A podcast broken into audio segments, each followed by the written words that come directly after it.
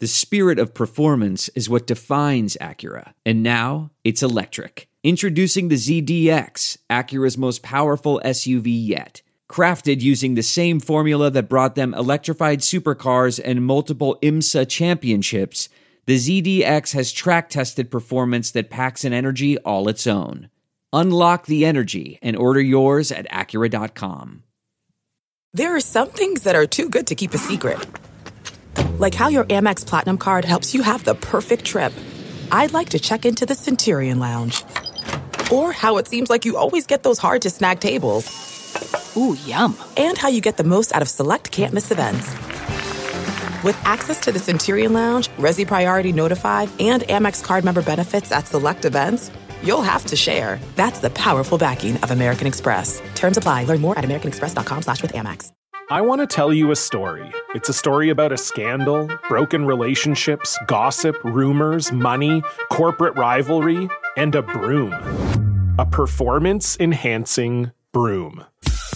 My name is John Cullen. I'm a comedian, podcaster, and for 20 years, I was a semi professional curler. And I want to tell you the story about how a single broom almost imploded the 500 year old sport of curling. We felt like we were bringing a knife to a gunfight. It's the story of a superstar and his fall from grace. Well, I was being dragged through the mud. It's the story of two brother entrepreneurs with a dream. I said, that's great news. It's a story of intrigue. I still don't understand why we want to keep his name secret. The full story has never been told, so I'm going to tell it. Broomgate How a Broom Almost Killed Curling. It was a year I'd like to forget. To listen to Broomgate, search for Broomgate in your favorite podcast app. That's all one word Broomgate. It's short track racing is where all racing started. I mean, it's even the NASCAR world started short track racing back in the day, and we just want to tell a great story to, and to not a story. We want to tell factual guidelines. Hear the unfiltered, honest stories of how grassroots racers have and can achieve their racing goals. Fast Car to NASCAR, hosted by NASCAR driver Mike Wallace. All right, everybody, welcome to Fast Car to NASCAR with Mike Wallace, part of the Speed Sport Podcast Network, presented by Crosley. My name is Jeff Kent. Strap yourselves in, pull those belts tight, and we'll take you on a journey from short tracks across America to super speedways and everything in between. Today's guest may not be a household name, but the uh, race team sure know him. From Stock Car Steel and the SRI family of brands, providing parts and services to the racing industry for more than 23 years, right here in Race City, Mooresville, North Carolina. Say hi to Greg Fornelli. Greg, say hi to Mike Wallace. Hello, Mike Wallace. Hello, Greg. How you doing, man? It's a blast to have you on today. Doing fantastic, and uh, everyone out there, Mike is a good friend and a good man. I'm happy to be here. Well, good. You- We got that disclaimer out of the way, right? How much did that cost? that, cost, that costs a lot. But uh, yeah, for the average race fan, as Jeff opened the show, Greg is incredibly well known in the race world. Everybody knows him. Every crew chief, every crew member, every owner, driver, and the best part, most everybody likes him. Yeah, wow. Yeah, he is like the. You ever heard the story? I might not have won all the races, but I never lost a party. Right. Greg, Greg is the man that handles that whole thing. So uh, he just celebrated a big Yeah. 25th anniversary uh, for his for his business a couple weeks ago. Man, every uh, every driver, crew chief from old days to current, and you can tell how the time progression was. I was there early. and then as I'm leaving and others were leaving, here comes Kyle Larson, Denny Hamlin, Brad Sweet. young guys. Yeah, the late, and Fornelli's wide open the whole time. So. Well, that's that's a that's a rare occasion. I think just because it was my party, because I'm usually sneaking right out with you, Mike. All right. Well, Greg, let's let's bring everybody up to speed. I'm going to say it this way, then we're going to back up and where you come from. So your company, Stock Car Steel SRI, is the provider of just multitudes of materials for the NASCAR and all forms of racing. Give us a little background on the company, then we're going to go back to where you come from. Sure, you got it. Yeah. Well, like you said, um, th- my little family of businesses, basically from bumper to bumper, provides materials to build race cars, from tubing for chassis to bar stock for engine parts and chassis parts and suspension parts for the machine, the, the, the racers machine their own parts. Um, from the actual race parts there are. We, we, we represent over 400 of the industry's top brands of performance parts from, you know, shocks and springs to engine parts to safety parts, and then, of course, all your chassis parts. So basically, bumper to bumper, we provide um, parts and pieces to build race cars. And that is from the highest level in the, you know, Cup Series, NHRA Top Fuel, um, IMSA, uh, World of Outlaws sprint cars, the entire, you know, from top of the, the pyramid all the way down to, you know, the grassroots racers who we are just as excited about them as we are the top tier guys. Um, so yeah, that's basically that's it. We've got branches in North Carolina, a couple in North Carolina, and then one in Brownsburg, Indiana, just a suburb of Indianapolis. And we uh, we touch and feel all these teams every day. All right. Well, that's a background of the sto- the the company. Now, we kind of grew up close together. Of course, we never knew each other back in that day, but I believe you came from the Kansas City area. I came from the St. Louis area. But what what did Greg Fornelli do before he got into motorsports? Are the I'll say the parts business. Were you always in this type of industry? Did something attract you to it? Get, get, let's start at the background. How'd you get here? Sure. Yeah. No, not at all. I um I had zero background in racing, and, and uh, you know when I first started my business, uh, I know Jeff said earlier about 23 years. We just celebrated our 25th anniversary of business, and 25 years ago when I started Stock Car Steel, I knew nothing about racing, and it's kind of embarrassing to say now, but back then when I started Stock Car Steel, the the customers were out there, you know, from from Dale Earnhardt to Hendrick, any of those guys. They really did not care at all that I didn't know racing. Um, they cared about one thing that I knew about steel and that's what I did. My background was in steel. My father retired uh, from a steel mill. He was a blue collar guy my whole life. He worked extremely hard. I mean, you know, my dad is where I, you know, luckily got my work ethic from because he was a machine. And uh, I have early memories of being, you know, three, four, five years old. Family day at Armco Steel in Kansas City. Stuff family day, and you could, you know, my dad and all the workers would bring their families in, and I remember being on my dad's shoulders at, you know, at an electric furnace with you guys have probably seen it like a, something on TV where the ladle's pouring the molten steel and it's popping, and I'd be on my dad's shoulders crying, going, "Get me out of here!" And you know, he he jacked me up and say, "Toughen up, boy." But I, I got those memories of steel, so I kind of you know my my entire life, my dad was in the steel industry, so I had the steel background, and I um, got out of college and I figured that was enough bartending and managing a bar, I better get a real job. So I started working at a steel company in Charlotte. Uh, I mean, in Kansas City called uh, Ryerson Steel Company. But I still had it itching. I, I, I worked in the bar business for five, six years, and that's what I thought was my calling. I wanted to, I wanted to open my own bar really bad. Um, I was an entrepreneur since I was a little kid. Um, like I said, my dad, you know, was a labor guy, so he didn't have we didn't have a lot of money, but I loved things, so I, I learned to work. I was very very young, um, whether it be paper route or mowing grass or you know whatever it has to sh- shoveling snow, raking leaves. I always earned money, um, but I wanted to open a bar really bad. Had no money. Got a job at a steel company just because I thought, well, I can get in there. My dad has connections in the steel industry, so I got a, a job selling steel. But that company, Ryerson Steel, paid for uh, you to get continued education. So I thought, well, if I'm going to open a bar, I better. I didn't learn much in college at all because I worked at a bar five years. Um, but I, uh, I said I better learn more. So I went and got my master's degree. I got an MBA, business degree. Oh my God! You have a master's degree? I do, sir. Oh my gosh, that's something I just learned. okay yeah, surprising, right? he's, he's I, very learned as well. Learned, yeah. Yes. I, I, thought he he learned how to all this do all this party stuff on his own. He's got a master's. You're right. No, I got a master's degree. Party professional. right. Anyway, this is probably long story short. I'm probably dragging on too much, no, but I got right you know I did my uh, thesis on opening a brew pub. Uh, you know, and that's what I thought I would do. And then once I got my master's, some job offers came and in the steel industry. One of them was moved to Charlotte, North Carolina. I worked for a small steel company called Sunbelt Steel. Uh, the man, the owner was the manager. He kind of wanted to get out, and he thought I could get in there and learn the business, end up becoming a manager, and maybe get some ownership in that thing. So that's what I did. I moved to Charlotte. Scary as could be, I I grew up with my kindergarten friends. I moved, I think, four times my entire life at home, and they were all within the same zip code. You know, I was I'd never really left my little home in Kansas City, which was comfortable. So it was really scary. But packed up my dogs and moved out to uh, Charlotte and started this job. And at that company called Sunbelt Steel, uh, I was an outside salesman, and I would um, I would call on just industrial accounts. We sold alloy round bars, so uh, carbon and steel alloy round bars. So they were um, you know just from 25, 26 inch round all the way down to you know quarter inch round.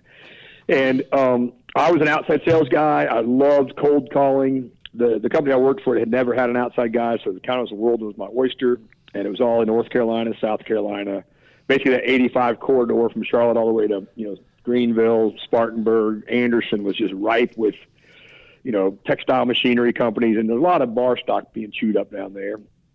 And what I'd learned to do is I would see a strip mall um, that looked like, hey, this might have some industrial accounts in it. And I would drive behind the back of the buildings to see if I could see a barrel full of chips. When I say chips, I mean they, you know, these bars are put on a lathe and they machine them into into parts. Sorry, into, into parts. And then when you're machining a, a bar on a lathe, it produces these little metal chips. And typically they put the metal chips in a barrel, put the barrel behind the building. So I'd drive back there to see if there was metal chips. And if there was, I'd go knock on the front door. So fast forward to one day, I am driving around Concord area, and I drove up to Charlotte Motor Speedway. First time I ever saw it, I could not believe how big it was. You know, I grew up going to Kansas City Chiefs Stadium and the Royal Stadium. So when I saw Charlotte Motor Speedway, I was, you know, I was taken aback how big and cool it was. Spent the day piddling around there, drove that van around with a tour, and it was just really cool. And they were telling me, hey, you know, Hendrick Motorsports is right up the street. They've got a museum you could check out. So I went there, and uh, while I was in the museum at Hendrick, there's a uh, at the time, this is 30 years ago, there was a glass wall that looked into the fab shop, and as I looked in there, I saw some steel. I said, "Oh wow, they use little steel." So when I left, I drove around back and saw a barrel full of chips. So I said, "Whoa, wait a minute here." so I ended up just, you know, it took me a few weeks to to to meet the guy, Gary Poling. Everybody calls him Sarge, and and uh, so I started selling him some steel. Started selling him bar stock, and um, you know, developed a relationship with him. He started telling other teams about me, and then uh, then he said, "Hey, you know, Greg, bar stock we use a lot of, but what we use a lot of is tubing and sheet metal. Why don't you start stocking that?" And I was like, "Oh, okay." So I talked my boss into doing it, and we um, we started a little race car division. You know, I, I, I printed up some flyers and I, you know, kind of used. And again, when you walk into any race team and say, I sell Hendrick all their stuff, people will listen to you. And so started this little division of race race team, you know, race car steel, and it just kind of took off. Um, and then eventually, though, my boss said this is a pain in the butt. You know, we don't we don't want to do this anymore because frankly, Mike, dealing with you racers some can sometimes be a pain in the butt. Um, no, I, I, hope that wasn't directed directly towards me. I know. I don't know, think I mean, the driver's buying the steel anyway, right? I mean, no, exactly. the driver bends the steel. Then, yeah. That's right. And, and back then, it was a lot more, you know, rudimentary than it is now. It wasn't such a profession, and and really, these guys, you know, they ordered when they were out. If they're building a race car, they go to the steel rack to grab a piece of tube, like, oh, we don't have any. Okay, call Fornelli and get it here today. And that's kind of what happened. And it just didn't really work with a big steel company that was, you know, that was used to being busy having nothing to do with race teams. Um, so my boss said, this doesn't, this is not really working too well. Um, and that is, and if I'm rambling too much, just tell me to take it. No, I'm trying. I, I've no, it's it's obvious that you're you're very good at what you do because you have the gift of gab, Greg. That's right. right, right. I haven't had to say a word. Yeah. Right. And, it's and the easiest show ever. Listen, you tell me to tell me to take an hour to talk about my favorite subject, me. well, that that'd be a three-hour conversation in this room because right. we could all talk about ourselves pretty good. exactly, exactly. So uh, you know, just and I'll try to wrap it up. So my boss said this isn't working. No, um, you don't have I to agree. wrap it up. We just need you to okay. take a segment in two minutes and fifty five seconds. We're going to take a break. You'll have to come up for air in about two and a half minutes. Okay, we're going to come all back. Right, all right, all right. Well, it might be a good good transition time because, and this isn't something I want to ramble on about, but this is kind of a big important part of the story. Is right after that is when I got diagnosed with cancer. So I had a uh, pretty brutal form of bone cancer in my jawbone and um, it was uh, you know kind of a crazy time of my life. I just turned 30 years old. I had one month old little baby, and I got this diagnosis, which was really, you know, kind of uh, shocking. It was, you know, it's pretty, uh, you know, not a great cancer to have. It was life expectancy was really low, and so that's when I said, you know what, I am going to quit my job and I'm going to start Stock Car Steel. And um, everybody in my life thought I was crazy. You know, I had a job with good insurance, and I I said, nope. I remember calling my mom and saying, hey, I'm I'm quitting my job and going to start this business. And she's like, uh, no, you're not. I'm like, yes, I am. And everybody, you know, my, my wife at the time said, do it, and supportive. But so I did. I quit my job and, uh, you know, and all the good insurance that went along with it. And um, I was doing chemotherapy at the time, and I wrote the business plan for Stock Car Steel. And uh, I didn't have a hair on my body. I remember going to DEI and, you know, looking like Mr. Clean and saying, "Hey, uh, I'm gonna," you know. And Randy Earnhardt at the time said I walked out the door after I'd given my spiel, and they all just started cracking up laughing, you know, going, "What the heck was that, man?" But that's kind of where it, it that's where Stock Car was born. Well, that that's an incredible story. I mean, and we're going to come back and we're going to talk for quite a bit longer, as long as you you want to talk. And I don't think you're going to be short on that. uh, we're going to let Jeff, Jeff take us away for a minute, and we'll be right back. Uh, we're talking to Greg Fornelli, Stock Car Steel and SRI. You're listening to Fast Car to NASCAR with Mike Wallace on the Speed Sport Podcast Network, presented by Crosley and NASCAR Digital Media. Welcome back to the Crosley Speed Sports Studios. This is Fast Car to NASCAR with Mike Wallace. My name is Jeff Kent. Today's guest from Stock Car Steel, Greg Fornelli. Take it away, Mike. Well, Greg, we're back and we're learning so much about you. What I loved about it is how you've just come up with this idea that you're going to start Stock Car Steel. And what I, would really like to know, first of all, the, the customers that you started with, like the Hendrick, the the DEI, the Childress, whatever, what did those people do for product before you created your company? How did they obtain materials to buy car, you know, race car parts or yeah. metal? It was not easy for them. There was, you know, they, um, you know, there was there was a one, you know, a couple big. There was every big steel company is in Charlotte you know, there there was no no lack of of availability. It's just you know the big steel companies don't like dealing with smaller accounts, especially one like a race team. And um, people ask me all the time, how do you compete with the big guys? And the answer is that steel companies, you know, like like Ryerson, where I grew up at, um, they like a customer who buys a whole lot of a few things, right? They like large line items, and they like they like customers who buys a whole lot of a lot of things, but what race teams do they buy a little bit of a ton of different stuff, of a very diverse product mix. So whether it's you know tubing or sheet metal or bar stock, and it's you know a, and whether it's aluminum, steel, stainless, chromoly.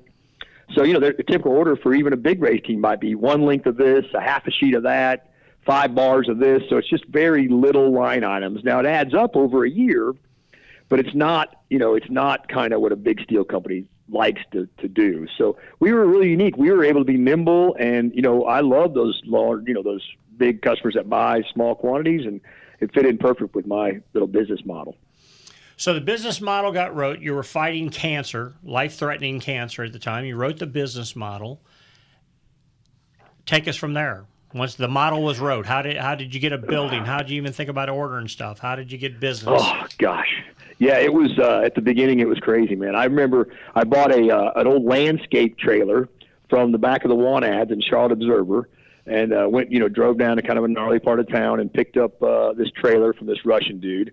Um, the first thing I ever bought was a red Dodge pickup truck. Yeah, it's crazy. I bought this red Dodge pickup truck that's still sitting behind Stock Car Steel's building over there. Um, it's you know it's got trees growing out of the back of it, but that was the first thing I ever bought.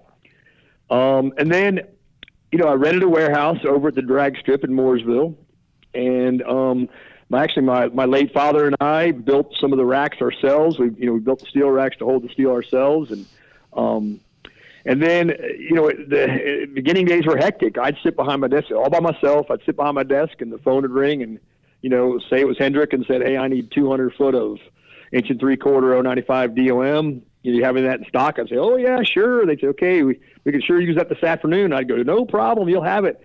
I'd hang the phone up. I'd think, oh crap, where where am I going to find that? Because it wasn't in my warehouse. So, you know, I'd frantically try to find it, and I'd you know I'd drive down to South Charlotte and take up 400 feet and then drive to Hendrick and bust the bands on the 400 feet and give them you know 10 of the links and I'd band it back up and bring the other 10 back to my shop. So that's the way it was at the beginning. It was crazy, but you know, the one good thing is that I had some allies. You know, again, it was just from relationships and and you know, like for instance, Gary Poling, I'd mentioned earlier, Sergeant Hendrick. When I, you know, I was selling him steel. I got sick. I wrote this business plan. Uh, you know, I, part of my business plan was, you know, doing some some uh, you know some checking market you know market research and saying if I bought if I opened this, would you buy from me? And you know, Gary said the second you open, you've got all Hendrick's business. So they were very patient with me. They weren't, you know, they weren't really worried about price at the time, which I wish they weren't now, but they are. But, um, you know, it was, uh, it was, I got helped by a lot of people in history. And, um, so that's what it was hectic. It was crazy. I mean, I finally ended up hiring some people. I mean, I've got some funny stories from way back when, but um, yeah. So why do you think? I, I, mean, I know Greg Fornelli of today and for the last 25 years, and you're just a great guy to be around. But you're an incredible business person. You know all what's going on. But what do you think convinced them or Gary Sarge back in the day? Go, hey, no, Greg, you're we're going to work with you. I mean, what did you? Were you just uh, giving them a something they didn't have, a one-stop shop? I guess I'll say it that way, or they just liked you. No, I think it had nothing to do with liking me. To be honest, I mean it doesn't hurt, right? That you develop relationships, but you know they and they. That's what I kind of uh, alluded to earlier too. They didn't care that I wasn't a race fan. I knew where to buy steel. I knew how to buy it. I knew, you know, to negotiate it cheap, then I could mark it up and sell to them cheaper than they'd ever bought it before. I mean, some people in the industry were taking advantage of the race teams quite a bit. For instance, uh, you know, the stuff that you know, they're kind of gone now, but the English wheels of the old day when they would you know make their own fenders with an English wheel. And I don't know if anybody out there in the audience has ever seen that happen, but it's it's pretty interesting what they used to do with. You know, there were artists out there that used to make fenders and sides out of sheet metal, flat sheet metal with an English wheel, and guys that were really good at it got paid a lot of money. Um, but so you know, Hendrick would order like they would have to order like 400 sheets at a time from this steel company. I, I won't name them, but and it was special, you know, race car stock. And so they would get these 400 sheets, and Hendrick would peel off, you know, 25 of them and send them to Roush, and peel off 50 of them and send them to DEI or whatever. And you know, a lot of this 24 gauge is really thin, and the chemical makeup of this stuff, well, it worked well with the, with the English wheel, would cause it to, to they call it oil can, but it would get a bend in the sheet really easy and that would you know pretty much scrap the whole sheet. So, you know, handling it a lot of times is not a good thing. So, it was a pain in their butts to do this. Well, I called the guy at Hendrick. I said, hey, I, I called the company that was selling it to them and said, hey, listen, guys, I opened this company. I'll buy 400 sheets for you at a time, and then I'll sell it to all the race teams. You know, can you, you know, what can you do me for 400 sheets? And they goes, oh, you know, the price is, you know, $100 a sheet. I'm like, well, that's what you sell it to the teams for. I had to buy a little bit cheaper so I can mark it up like hundred bucks a sheet. Sorry, bud. I was like, oh God, okay. So I had Hendrick send me a test report, which is what the steel mills send you, which kind of the whole, you know, the grade of the steel, the makeup of the steel, the chemistry, the mechanicals, all the, you know, kind of the table of contents of the steel, so to speak. And I had him send me a test report for it. And turns out it wasn't any special race car steel. It was just off the shelf DQAK. It's the kind of stuff that steel mills make for like you know making wash machines and you know stamp it's, it's easy to stamp but it takes a form really easy and it was just normal stuff and i knew right where to get it. So i bought a hundred sheets from one of my connections and paid half the price and these guys were sell, trying to sell me to for 400 sheets and and the, the industry loved it. And they they were paying a lot less and they could buy one sheet from me instead of buying 400 so just things like that is why i think the teams trusted me and, and went with me because again they didn't care I wasn't a fan. They didn't care I was a nice guy who liked to go to the bars. They cared that I knew steel. Well, there you go. Now tell us, help us a little bit, real quick. So the average person is listening to this show right now. So you say the word steel, and they just think, "Oh, it's steel," but you were sounding like there's a lot of science in steel. There is there is there a lot of different types of, of steel out in the world for different usages? Absolutely. Um, you know, whether it be 4130 chromoly steel, which is used heavily in the dirt market, in the NHRA market, it's a stronger, um, you know, high strength, low alloy steel, so it's able to weld and bend pretty well still, but it's got a lot more strength and, and rigidity. To mild steel too, which they use in the NASCAR cars. Uh, you know, the, the tests with NASCARs are mild steel tubes, a little bit better because it absorbs energy when it crashes and, and, you know, takes kind of the energy out of the, of the car before it reaches the cockpit where the drivers sit. So you want that car to crumble a little bit where you know more more uh, you know dirt cars, sprint cars, they're they're more worried about rollovers than they are really you know head-on crashes. So you know the rollover is a lot better with a 4130 tube, a little more strength. Um, you know, like I said, with the sheet metal, there's uh, there's various grades of sheet metal, and again, we got the DQ. It's called drawing quality aluminum killed that they use for the English wheels. You've got um, you know straight 1008 cold roll steel that you use other places in the sheet metal aluminum sheets. You got 3003 aluminum sheets, 6061 aluminum sheets. There's all kind of different okay, grades. so there's all sorts of different stuff, Jeff. The answer is yes. you see, now, if I was sitting in the studio with you, you could kick me under the table and say, enough, Greg. That's what Jeff just did to me.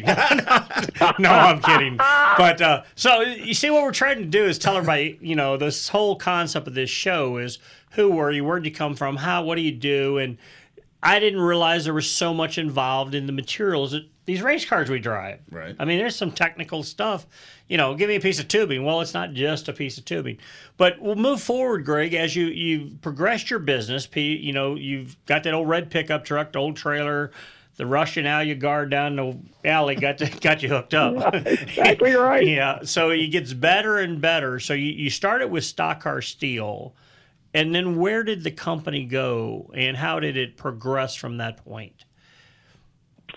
Yeah, so you know, we through you know great employees, which I you know I ended up hiring. It's hard to hire people when you know you kind of you try to do it all yourself, but it doesn't work. So I hired great employees, and we kept growing and growing and growing. The our growth curve is, is pretty scary when someone looks at it, especially the banks and how we did that and survived. But uh, because back then I didn't really pay attention to accounts receivables all that much. So I would, you know, oh, I'm selling a lot, but in reality, I, they weren't paying for it. Most of the stuff I was selling, so I was just giving it all away. But um, that got better and better once I hired a, someone to help me with that. But anyway, um, yeah, we grew really quickly. I mean, pretty much got a monopoly on the the NASCAR industry with you know within our little hundred mile radius of this place. And then it was like, okay, I want to still grow. You know, how do I grow forward? And you know, there's two ways of doing that. One is I've got this diverse product mix of all these different types of steel and aluminum, kind of like I described earlier. You know, race teams use a little bit of a ton of different stuff, so I got a really neat product mix. You know, can I go out and find other industries that buy those products? Sheet, uh, I mean, sign companies and you know, uh, hobbyists and small little fabricators throughout, you know, for whatever it is, repair shops. Um, I could do that, which you know we did, but or can I find more products to sell to my captive audience, to my customer base, who I've got a very good relationship with. The barrier to entry is pretty high. You know, these race teams just don't talk to anybody that walks in the door. So, can I find other products to sell them? And that's the route I went. I said, you know, what else can I sell these guys? And um, you know, uh, a, a, company came available called SRI Supplies, and um, it was an industrial supply business that sold like you know adhesives, bondo and stuff, abrasives, sandpaper, you know, stuff like that. Let me um, ask you a question real quick. SRI yeah. Supplies. What's the SR stand for? Or does it uh, stand uh, supplies? For? Yeah, it's the it was it used to be supplies for racing and industry. So at the time I bought the business, they were selling to race teams and you know industrial accounts. Um, now my company was pretty much just racing. So you know when I bought the business, I kind of you know, let the industrial side go. It was so we kind of changed the name now to supplies for the racing industry, uh, not for supplies and for racing and industry. It was supplies for racing industry. Um, so yeah, so we we that company was a small company. Um, they were struggling pretty hard. Very good vendor relationships and really good employees, but just not and, and good sales guys. Just they just didn't have any business sense. To be honest with you. Um, the the kid that owned it just you know he didn't have a banking relationship. Horrible inventories. They were back ordered all the time. So he needed help. So I bought that business, and then that took off like crazy too. So we were able to parlay um, this, and, and again, everything that SRI Supplies sold, most all of it goes to work on metal. So if someone's buying metal, they're buying the supply business. If someone's buying the supplies, they're probably buying metal. So the synergies were amazing.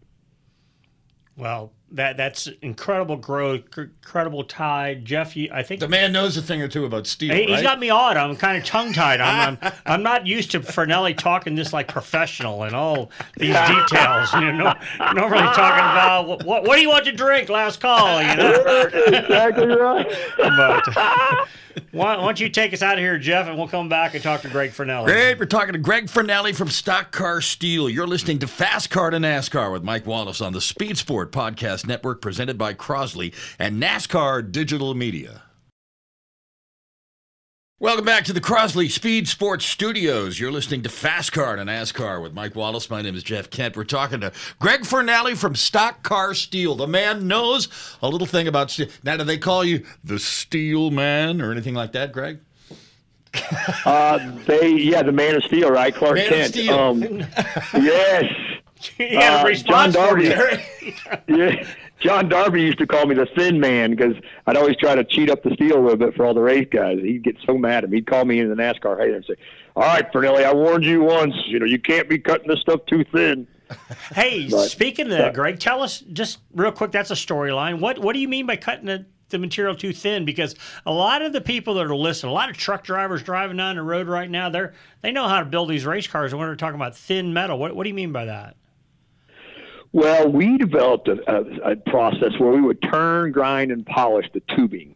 So, you know, inch and three quarter 095 walls, which in the rule book for a roll cage. Well, we bought a centerless grinder, so we would get that inch and three quarter 095, and we would turn the OD down to where we would find the lowest part of that tube, and we, once it hit 090, we would stop grinding it. So it shaved off quite a bit of weight in the cars, um, by you know upper weight too. You know, kind of up top uh, roll bars, and which is really important to have those as light as possible. So it was all within the rule book usually, um, but we would try to fit them up the 24 gauge for the for the size of stuff, that English wheel stuff. So there's a standard nominal thickness. Well, we would order from the mill as thin as possible. Um, just every steel is all sold in tolerances, you know, plus or minus on the wall thickness, and typically steel mills like to make them a little bit on the plus side because they don't want it to be so thin that it, it gets rejected at the mill. So we would have to go out and buy special lots of tubing that was as thin as possible and still pass the rule book. Oh, so you you were helping the teams cheat then a little bit early on. Never, Mike. No, never, never. And like I tell NASCAR too, I don't tell them what to, but they ask, they tell me what they want, and I provide it. I have no idea where that's going in the car. All right, so Somebody we, at the shop's cheating. Then it's not, it's not Greg. That's right. it's a it's a I'm, just an. I'm, an, I'm an enabler. Beautiful. So as you've the company's going, you went through the steel. You got this whole inventory full of steel. You got SRI. It's got all these other products lined up behind it. Uh, and if you got steel, you got SRI. You got SRI. You get, you're using steel. But your company keeps getting bigger. And, and the reason this is important to me as a local racer where I grew up short track racing, you know, we had to go to like all these different sources back in the day to buy parts and pieces. But like you make it all happen. You can almost a racer can come to you or a team and buy about everything anymore, right? Yeah, correct. So, you know, from Stock Car Steel, we went to the supply business, got the industrial supplies, and then, um, you know, five or six years ago, well, five years ago, six years ago, I'm sorry, was um, Clyde Vickers, a good friend of mine from CV Products. He came, hey, uh, we're getting ready to sell our distribution business on the chassis side. Hey, Greg, hold that Um, thought were- just one second. Yes, sir. Clyde Vickers got me my first cup ride. Did you know that? No, that's awesome. Yes, I Clyde Vickers back in the day worked with Howard Stewart, and they built water pumps. And Oh, yeah. Stewart Performance or Stewart something, and then uh, Clyde and Jimmy Means were really good friends, and that was my first cup ride, and it was it was orchestrated by Clyde Vickers. You just go ahead. I'm That sorry. is That was like no, cool. that's Yeah. awesome. He is a Well, it is all a about you, very, Mike. very good man. Good. And Clyde No, Vickers listen, is Brian, that's- Brian Vickers' father. Oh, okay, famous gotcha. Brian who raced a lot. Okay, so Yeah. it all. Yeah. There was a storyline here, Jeff. is It a- wasn't just about me. I'm not.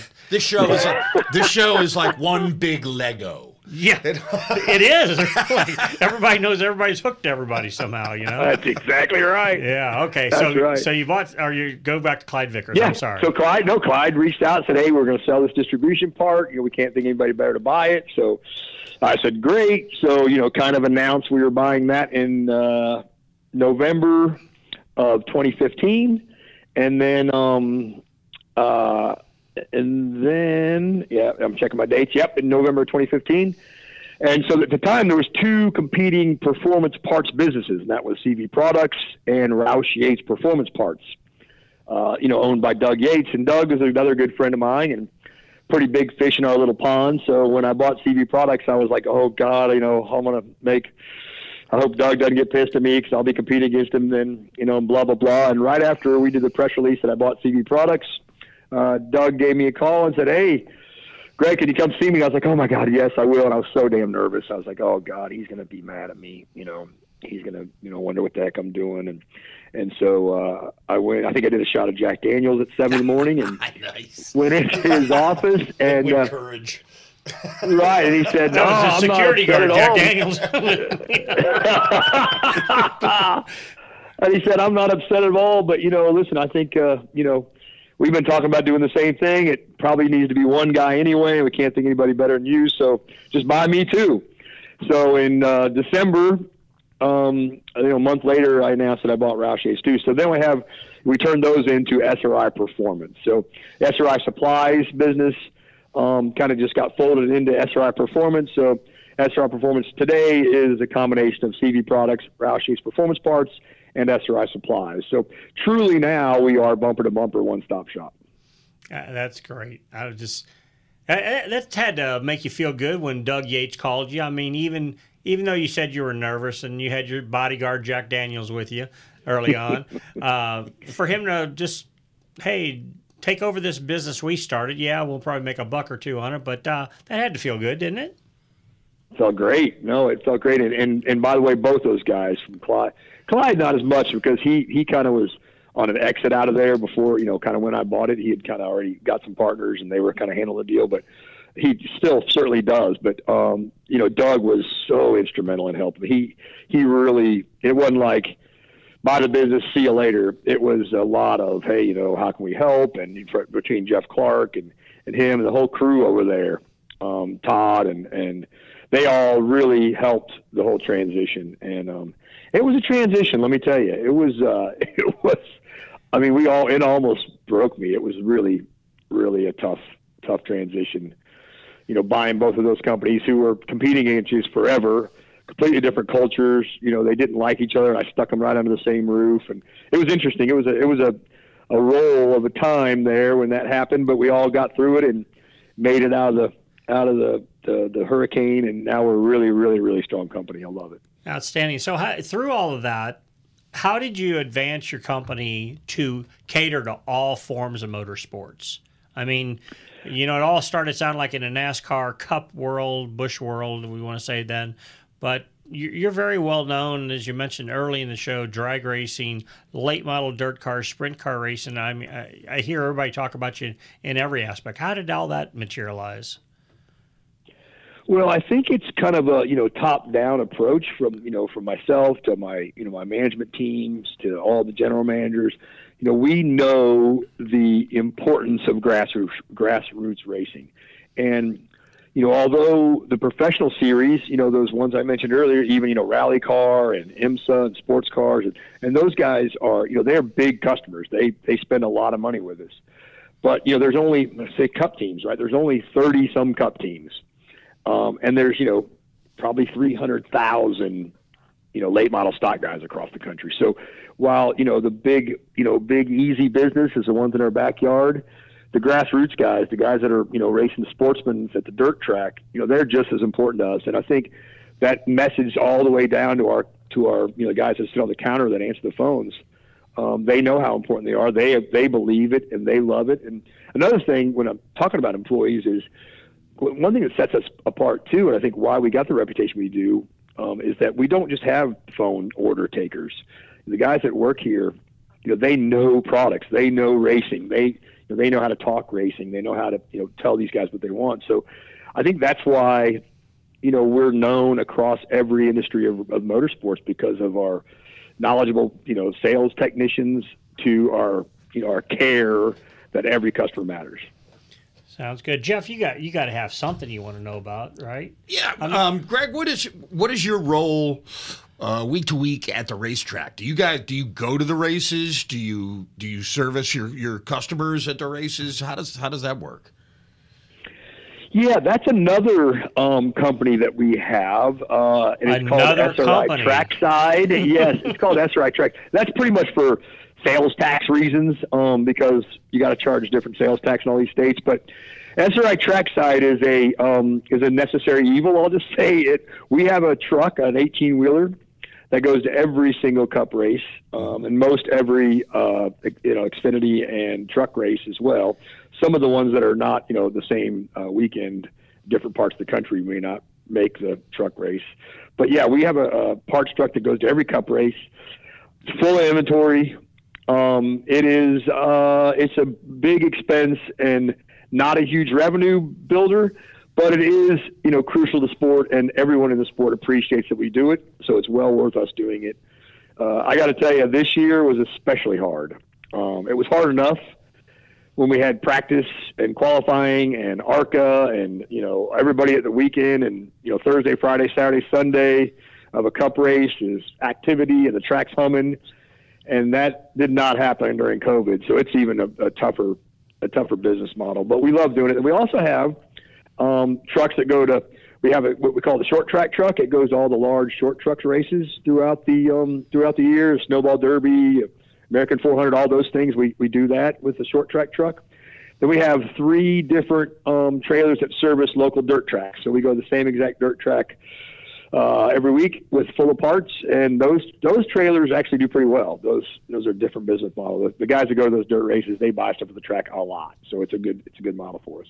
You know, I'm going to go dirt racing in January again. I'm going to Yuma, Arizona for a week, and I'm going to race out there. Um, How you like that? awesome. Jeff, that was about me, just to let you know. Yeah, I got it. It, it, it had been a while, so I, yeah, we were all jonesing for something to know about you, Mike.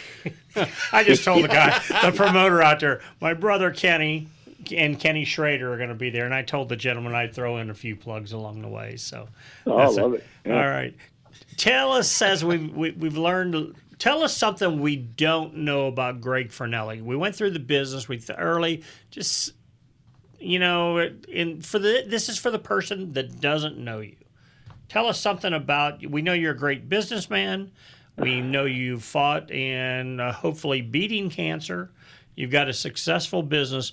What, what's the, what's the story? Only your close friends know about you. Well, um, And you don't have to tell I- the real stuff. I mean, you know, no, right, right. I got you. I got you. I, you know, one of the things that you know I, I'm proud of is that um, I have, you know, I, I remarried to a wonderful woman named Jennifer, and we have. Uh, so I have a from my previous marriage, I have a 26 year old daughter who is an amazing individual. She lives in Asheville, North Carolina, and um, she, uh, you know, kind of has an Asheville vibe to her, but she's awesome. Maybe a little different politically than I am, but that's okay. She's still let's a- go, Brandon. yeah, yeah. She would not say that, Mike. that's just a compliment to Um, a gentleman that won a race in Talladega. That's, I mean, exactly right. That's right. I mean, we heard it on Uh, so- NBC. they told us that's what All right, happened. exactly right. Yeah. Some Yeah, people on social media even- would disagree with you. Yeah, the pilots are even saying it on airlines now. Yeah, Yeah. You know, woo! yeah, I Um, heard a Southwest so- guy. I'm sorry. Go ahead. Yeah, right, right. Yeah. So uh, she's a, a beautiful, you know, human, and I love her to death. And um, but and that was my first marriage, and then I had a little, you know, life uh, between the two marriages that we probably can't talk about on air. Oh, they were That's the part we're talking about skipping. right, right, right. And then uh, I met my uh, my my beautiful wife Jennifer uh, at a racetrack in Chicago. We were um, she was uh, working for the Chicago Olympic bid, the 2016 Olympic bid. Chicago was trying to get the Olympics, and she was an attorney for the Olympic bid, and uh, they had hooked up with NASCAR on some like uh, green initiatives. Um, so she was uh, tied in pretty pretty tight with the NASCAR folks, working on that.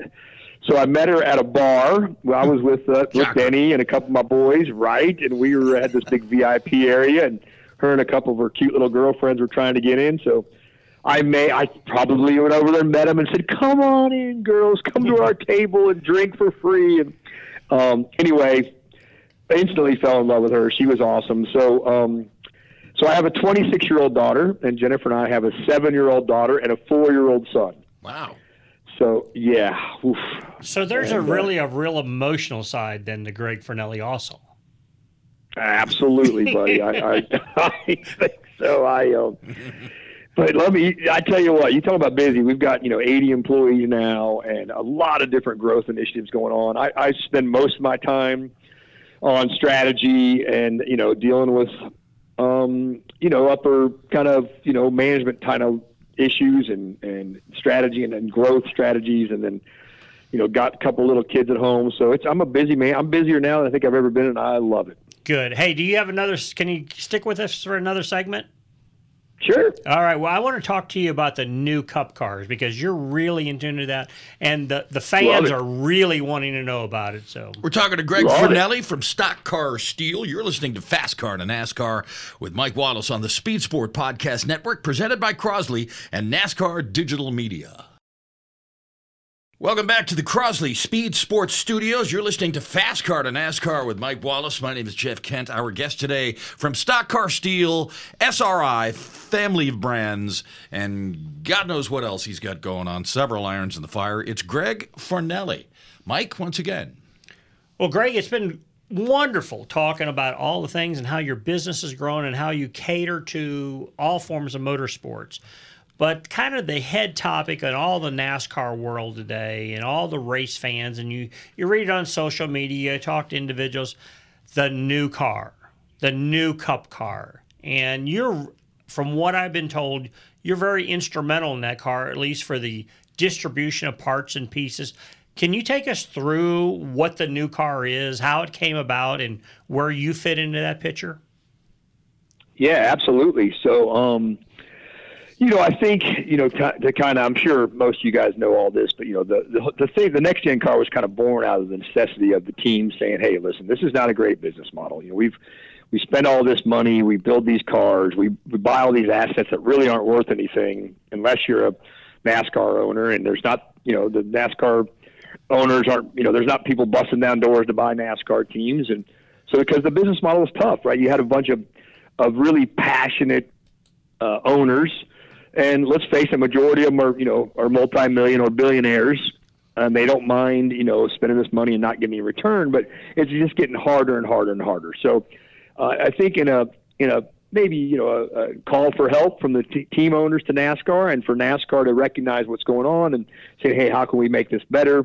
You know, the the uh, the next gen car was kind of born, um, and what that is is they're kind of making it more of a spec car, a modulated car, uh, kind of looking at the sports car model, um, Indy car model, where you've got one manufacturer building a uh, a part, you know, a part of the car for every one of the teams, and they have to use that that part. You know, teams like Joe Gibbs and Hendrick and Penske, those guys build their own everything, and it even got to a point where we'll use the Hendrick example, where you know the nine car uh, is using a completely different part than the 48 car, who's using a different part than the 24 car. All the same part to do the same thing, but everybody's just so worried about intellectual property and they want to make theirs a little bit better than this guy's that they're spending so much money on engineers. I remember Michael Wal- uh, Michael Wal- uh, Waltrip told me he started his team, and I don't know the years, but he had five engineers when he started his team.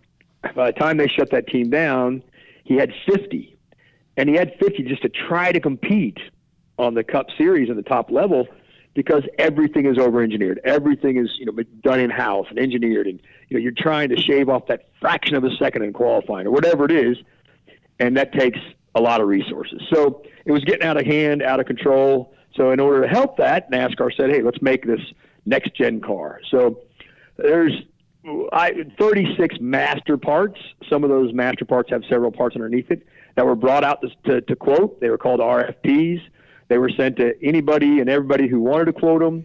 Um, if you know, most of them are you know the experts in the field. Uh, for instance, like let's just say shocks or dampers, they would send it to Penske. They would send it to Öhlins. You know, anybody that's out there making uh, shocks and uh, for race cars, they sent those RFPs. Even people that weren't making them, they sent it to anybody that wanted them.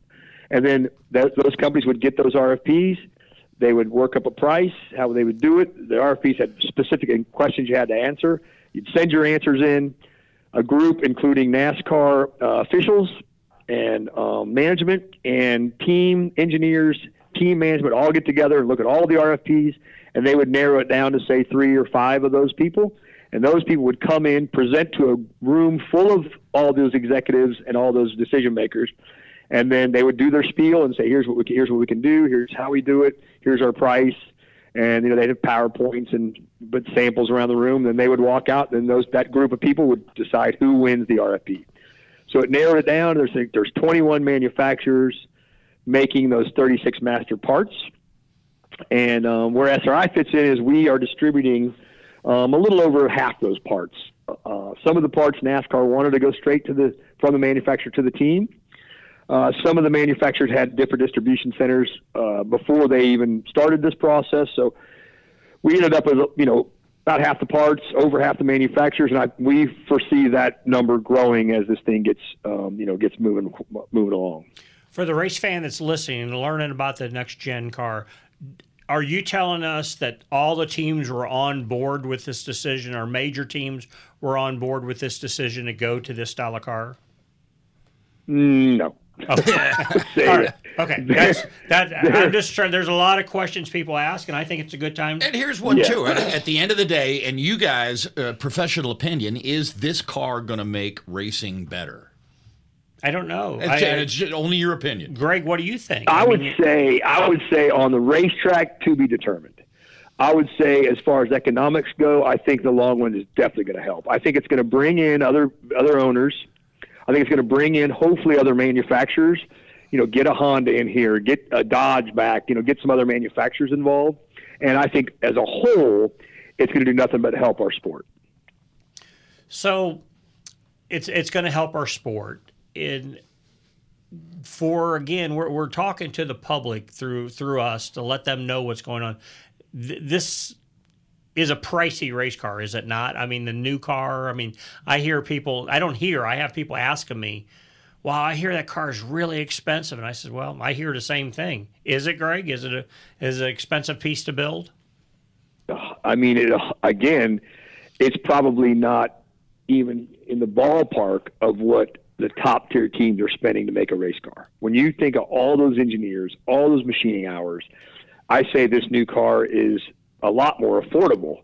Now, some of the smaller teams who are out there who are just buying what's left over of a cup team, or they, you know, we've got a used parts department here at SRI that is just huge. We've got teams that come here and, and run an entire series on used parts. You know, for instance, let's just say, you know, a drive shaft that, you know, has a hundred races lifestyle on, I mean, lifespan. Well, you know, a major cup team, the big guys will run it maybe three or four races, and they'll they'll say we're done with that one and so they'll move it down to their Xfinity team or wherever, or they come into this in this used parts department SRI and sell it here. Then another team, a truck team, a, a late model stock team, an Xfinity team will buy that part and run that, and for pennies on the dollar, with still plenty of lifespan on it. So those teams, this car might be more expensive. You're, but in the long run, it's going to be cheaper because they're working out now on on uh, you know how to allot the used parts, the used cars of these teams to help the smaller teams. And it's weird because the more you know, the, at first NASCAR kind of had a limit on how many of these parts you could buy, how many cars you can have in your in your stock of these next gen cars. And you know, let's just say it's seven or ten or whatever it is. That's all you can have in your fleet. Well, the small teams, I would think, oh, you know, that's they're not going to have that many. They're, I bet they wish they would change that to three cars. Actually, the, quite the opposite. They wanted the big teams to be able to have 20 cars because that means the smaller teams will be able to buy some of the cars from the big teams that they are, you know, not really, you know, that they want to move, you know, move out. They want to make room for their better cars. So it, it, it is, I think, in the long run, going to save everyone money. Um, I think the most expensive part for the big teams are is the amount of inventory they have right now of the current car and the current parts that go on the current car. You know, in one week are going to be, you know, paperweights you know, they're going to be obsolete. So for someone who's starting a team from scratch, this is a whole lot cheaper than start than, than trying to jump into a current the current model. So Uh, Jeff, what's that? and- you think that you would like to then start a new racing series? You and you and Greg can create a new one. And take all these old race cars, right? Greg, you you up for that? You can take a, get all the inventory and Jeff will promote the deal and you finance it. We'd start a senior citizen league. How about that? There you the Legends League, baby, Legends League. Yeah. I play in a Legend League basketball uh, league, but yeah, the, I I mean they are. But listen, teams are already being creative. They're selling the road course cars. Like I don't think Hendrick has any left because you know they're selling them to the public out there as, as you know as competitive, really good race cars. I seen his Um, ad so, the other but- day. Uh, Hendrick, kidding. Yep. Hendrick Track Attack cars. It's called. Well, Isn't that what here's- it is? Yep, that's here- Here's a question for you too. So, so with the new next gen car, is there a super speedway car and a short track car and a road course car, and, you know, like there is now? I mean, you- you know, or or No, or- sir. or There's not. one Nope. car fits all. One car fits all. One one set of um, springs. Well, now springs they, they do a lot of different weights. I mean, there, there's a lot of different springs. But one, you know, one whatever you want to say. One uh, you know, one spoiler, one hood, one you know, it's all the same for every track. Well, Greg Fornelli, I'm going to tell you, I've enjoyed the time we've had here, and I, I really appreciate you bringing everybody. I'm going to call it up to speed on the new new car, but telling the world who you are, where you come from. There's so many things behind the scenes in motorsports that the average race fan has no idea that it takes to put a race on, and you're such an instrumental part of it. You and your company. Uh, so thanks for coming on today. You got uh, how about a, a website? You sell any swag or anything like that? Can anybody uh, other than parts can? We've uh, got a little swag, but you know, more than anything, we sell race parts on our. You know, we sell product to every racer out there. So it's kind of neat that um, you know somebody sitting in Kansas City with a you know a, a late model stock in their garage that they race you know every other weekend can get online and buy the same exact stuff that Hendrick Motorsports is buying. So uh, we've got SRIperformance.com. That's SRIperformance.com and StockCarSteel.com. Uh, StockCarSteel.com. Those two websites are, are e-commerce sites. They are, you know, there's it's easy to work with. And by the way, we are um, launching brand new websites um, in the in the near future. and That'll be a big announcement by us, and so uh, we'll make sure to make an announcement on your show, hopefully. But yeah, that's going to be our big one of our big future growth plans is is e-commerce. Outstanding. Well, Jeff, what do you think? What you, Greg any- Fornelli, yeah, I mean, you know, this has been a great conversation. So we wish you nothing but uh, health and happiness and tremendous success in the future. Thank you for joining us today. Greg, Back thank- at you guys. Thank you very much, and I, we are going to expand the studio. You are going to come and sit down with us and uh, keep And- us up to speed. But and thanks we for, will have a wet bar. So Yeah. yes. Well, listen, and I want to say one thing is, is thank you guys very much. Again, Mike, thank you for your friendship for over the years, and thanks for having me on here. It really, it really meant a lot. Well, thank you for taking the time. And Jeff, you know what it is now. It's your time. You've been listening to Fast Car to NASCAR with Mike Wallace on the Speed Sport Podcast Network presented by Crosley and NASCAR Digital Media. We'll see you next week.